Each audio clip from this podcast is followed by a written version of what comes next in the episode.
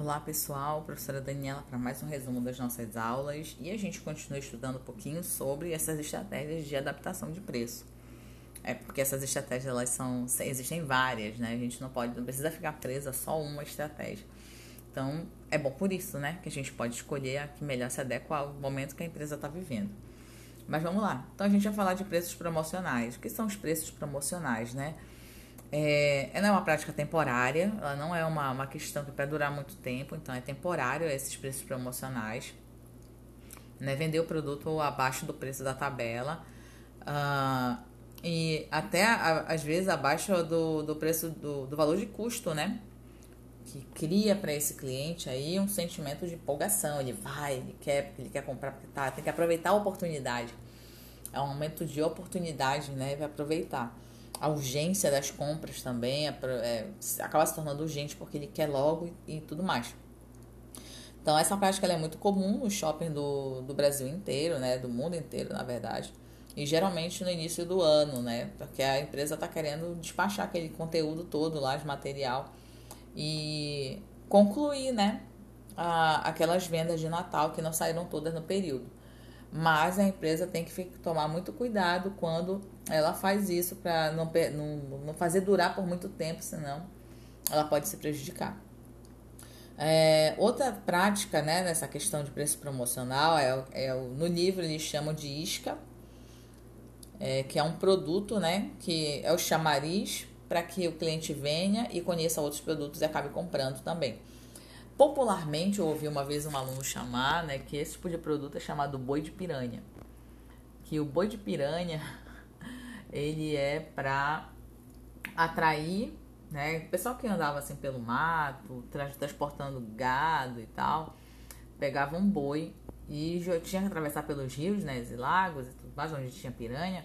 O que, que eles faziam? Colocavam, tiravam do gado um boi e ele ficava lá. Ele era o que atraía as piranhas para lá, enquanto o fazendeiro levava os, os outros gados, né, embora em segurança, porque não teria o risco de das piranhas atacarem nem o, os fazendeiros e nem os, os bois, né?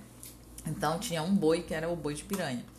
E a gente chama de boi de piranha também, foi um ex-aluno meu que deu essa nomenclatura, porque assim, pega, por exemplo, uma calça jeans coloca o preço dela, ela que vai atrair os clientes para a loja. Mas quando ele chegar na loja, ele tem outros produtos que a gente pode oferecer. Então aquele foi só para dar o senso de urgência, né, para a pessoa ir achar que era uma grande oportunidade. É, no bom que ela tá lá para aproveitar a promoção da calça jeans, ela pode comprar outras coisas, né? A gente vai ofertando outras coisas para complementar o kit dela e aumentar a lucratividade da empresa naquele período. Né? A gente só tem que ficar atento que esse preço promocional ele pode ter um efeito negativo também. Né? Ele pode gerar, é, trazer clientes louco por, por pechincha, né? por promoção, que só compra quando a empresa entra em liquidação. Então é importante a gente tomar cuidado. A gente precisa de clientes durante um bom período de tempo e não só nas promoções. Né? Então é importante a gente atentar para isso. Os preços baseados em regiões geográficas também é uma outra estratégia né? Considera a distância é, geográfica para definir preço. Eu falei um pouco sobre isso uma vez na sala, né? Que o preço ele vai ser praticado é, de forma diferente numa determinada região, num determinado local. É porque ele leva em consideração as diferenças regionais, né? Socioculturais daquele ambiente e que é importante a gente também levar isso em consideração, não, não fazer de qualquer jeito também, né? Só porque está em uma localização diferente. Né? E as estratégias é, de preço baseado em regiões geográficas, elas são, podem ser sobre o preço é, FOB, né?